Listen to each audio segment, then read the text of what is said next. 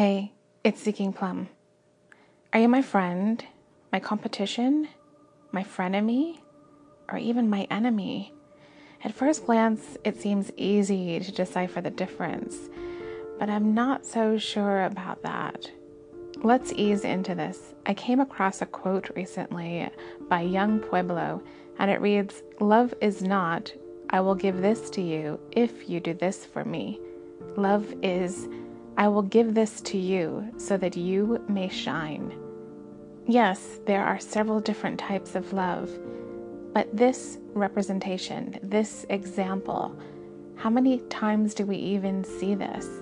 So many times it's the transactional type of love or care that we see instead.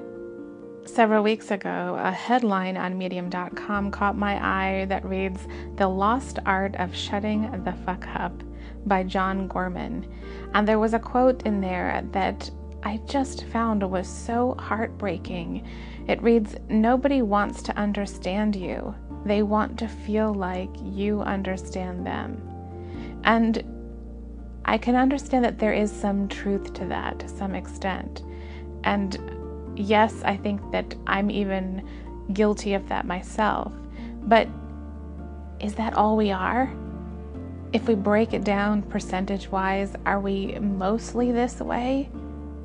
Ugh, I just, I, I don't want to believe it. But there are other topics and questions that I've thought about for years and have been digging into recently as well. As a society or a culture, we no longer seem to appreciate a person simply for existing, simply for being them. One of the questions we typically ask when we first meet someone is, What do you do? Not what fulfills you, what brings meaning to your life, what gets you excited. And you may say, So what? But when you really think about it, typically a person's job is not necessarily what they chose to do. It's not necessarily their dream job. And if every obstacle was removed, would you stay in your job now or would you choose something else? Something that gets you excited to jump out of bed in the morning? What's more, I think that there are a lot of underlying questions that come with that initial question of what do you do? And that is, what do you contribute to society or your environment? Um, and what do you what do you earn? And even uh, what do you do that might be of benefit to me? And all of that wrapped together, I think, is it, it asks the question, what are you worth? Sometime in the last few months, I saw a clip either on TV or on YouTube showing a social experiment. And they had actors either dress in business attire or in what you would see someone who was homeless wearing. And they had these actors take turns lying down in the middle of a square to see how people would respond. Would they stop to help or would they continue walking by? And every person walked by the person walked by the homeless actor on the ground. But the person who was dressed in more business looking attire or more average looking clothing, they stopped for that person every single time. I know it's easy that in this example to pull out uh, excuses or even reasons why someone might not stop for the homeless person. It might stop for someone who looks like they work in an office. But what about somebody who looks like you or me and is living on food stamps? Is that person as valuable, as worthy as someone who makes a million dollars a year? Is someone who is disabled and is not bringing in a paycheck because they've earned it, but because the government is giving it to them, as worthy as someone who is earning that million dollar paycheck. I think that there are some subtleties here worth taking note of. We have some phrases that are a part of our language that we don't even think about. They're just so much a part of our everyday, you know, lives. Survival of the fittest, dog eat dog world. and this huge focus on success. I was rewatching a TED talk that I had watched a year ago uh, recently because I was looking for some information. Um, and the gentleman had updated it with some more information. And he said that when they did a poll of millennials, that I can't remember the percentage exactly, but it was over 50%, want to either become famous or to become rich. Now, he wasn't pointing fingers at millennials, and neither am I. I'm rather shining a light on this culture, this society that has created a desire for, a need for success, striving for fame and money and what we even think success means. I've been talking with Georgie Dee about some of these topics. If you don't listen to her, you can find her on anchor.fm as well as on iTunes and other places you listen to podcasts. That's Georgie Dee, D E E. And she offered some perspective that although I have this focus on society forming what success is, that it also changes with our stages of life. And it can also be formed by our belief systems, the cultures we live in, spend time in, and even our religions. So there is a sense of what society currently thinks success means, and then there is what we as individuals perceive success to mean to us. And I think there's a bit of a chicken and an egg thing going on there because the individuals form the whole.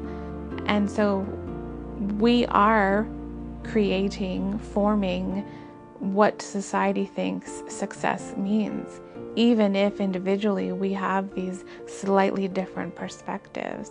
It's sort of a, a group think mentality, which somehow has determined that success is this competition, not with ourselves, but with each other.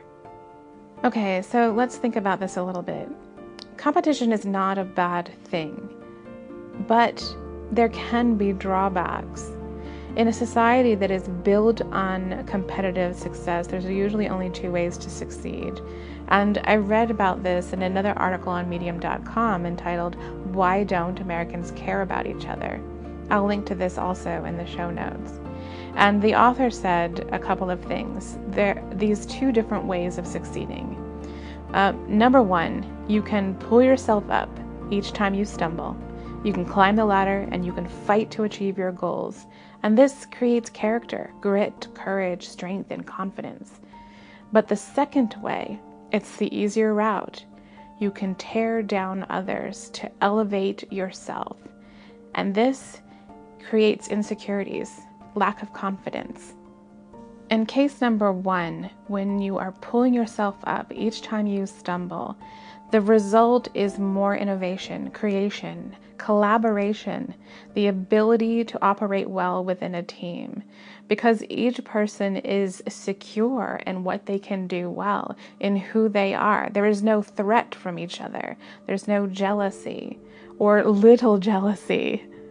So each person can listen to the other, can understand, receive information, and can also contribute to the group without feeling threatened in any way. But in case number two, well, I don't think I really need to elaborate on some of this. You might work in an environment where someone does this, where they tear down others in order to elevate themselves.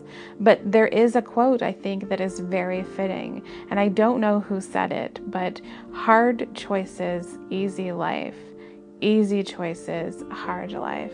So that person who is tearing down somebody else in order to elevate themselves, they they are making the easy choice now, but they're making life harder for themselves.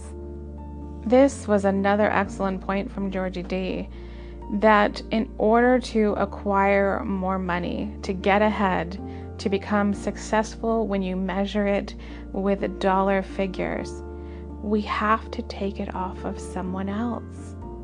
So if we are spending our lives focusing on acquiring, and acquiring is the nice way to putting it, but taking money from other people again and again and again, at some point, is that not going to take a toll on our souls?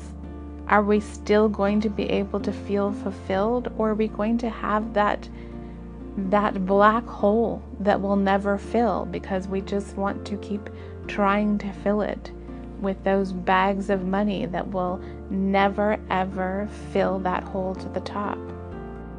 So, if we move success, the definition of success, away from a competition, what what is it? What does it mean? To me individually, I don't know that I can tell you that today. But I did hear a fabulous answer from Georgie of what it means to her. It means to be a whole, healed, evolved, empowered person, a better way of living, of being.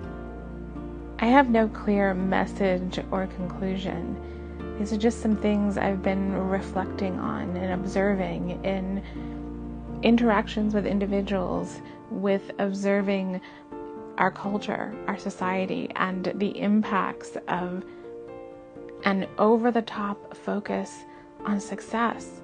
There are so many self help you know podcasts and blogs and YouTube stations and etc etc all oriented on success how to be you know an entrepreneur or what have you but in the end, what is really your goal? Do you want to wake up every morning and live out your dream every single day? Do you want to make money hand over fist so that you have more than the next person? Do you want to become famous? What is your answer? What is it you want? Will that be your success? Is that your definition of success? More importantly, whatever your answer is, however you define success, what is that going to do for you, for your soul, for your well being? Will you become secure in who you are and collaborate and create and support each other? Or will you look over your shoulder and wonder is that person next to you your friend, your enemy, your frenemy?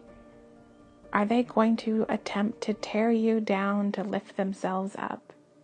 Like I said, I am still pondering these things, and I feel like I am moving closer to the being more secure in who I am and what I can do and what I bring to the table so that I can collaborate with others and I can create on my own without feeling threatened or jealous and that kind of thing. But that's not to say that I won't be looking over my shoulder and be cautious and looking out for those who might try to tear me down or try to step on my shoulder to get ahead. I feel for that person, but it does not excuse the behavior. And please don't get me wrong, I don't think that it's an all or nothing, that it's a completely confidently secure person um, who who can be completely amazing and and all of these things and never jealous or threatened by someone else or someone who is you know completely opposite i think that there's a, a, a there's always shades of gray you know? I think I once told you that one of my favorite questions to ask new people is what is your dream job? Because it's always exciting to see someone's face light up when they talk about what they wish they could do, what they would love to do. But even even did you hear that? I used the phrase what they would love to do. And even the initial question of a dream job, there is still that inference of worth and value and what they we are contributing, what we are earning. And and my whole point of asking that question is in part to move away from that, but also in part to to help people to dream. You know? To to just think outside of the normal everyday. I think I'm going to shift that question. And now I'm going to start asking people when I meet them what fulfills you? What gets you excited in the morning? What brings you to life?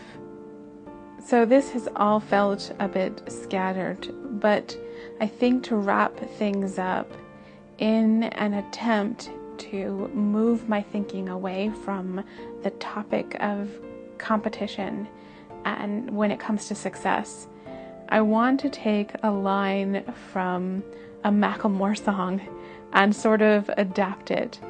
And um, I can't remember exactly what song it is off the top of my head. Uh, it's right there. I just can't remember. But uh, the line is, This is fucking awesome. And I'm to change it to, I am fucking awesome. And that is not a statement of arrogance or cockiness, but a comment of, of assurance that I know that I bring value to the table. And because of that, I can sit there and listen and receive from you and see your value that you bring to the table as well. Because you are fucking awesome.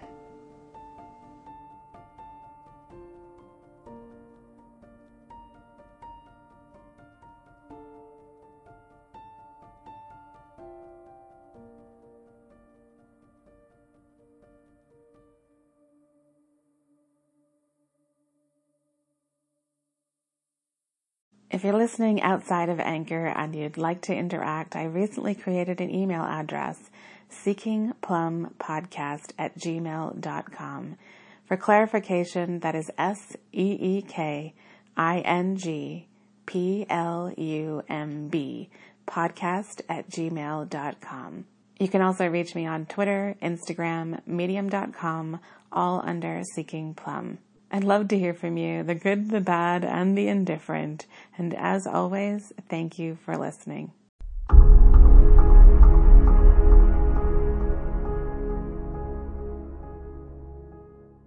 Thanks for listening. In today's episode, you heard music from Vortex entitled Snowflake, available from the Free Music Archive under a Creative Commons license. The details can be found in the episode description.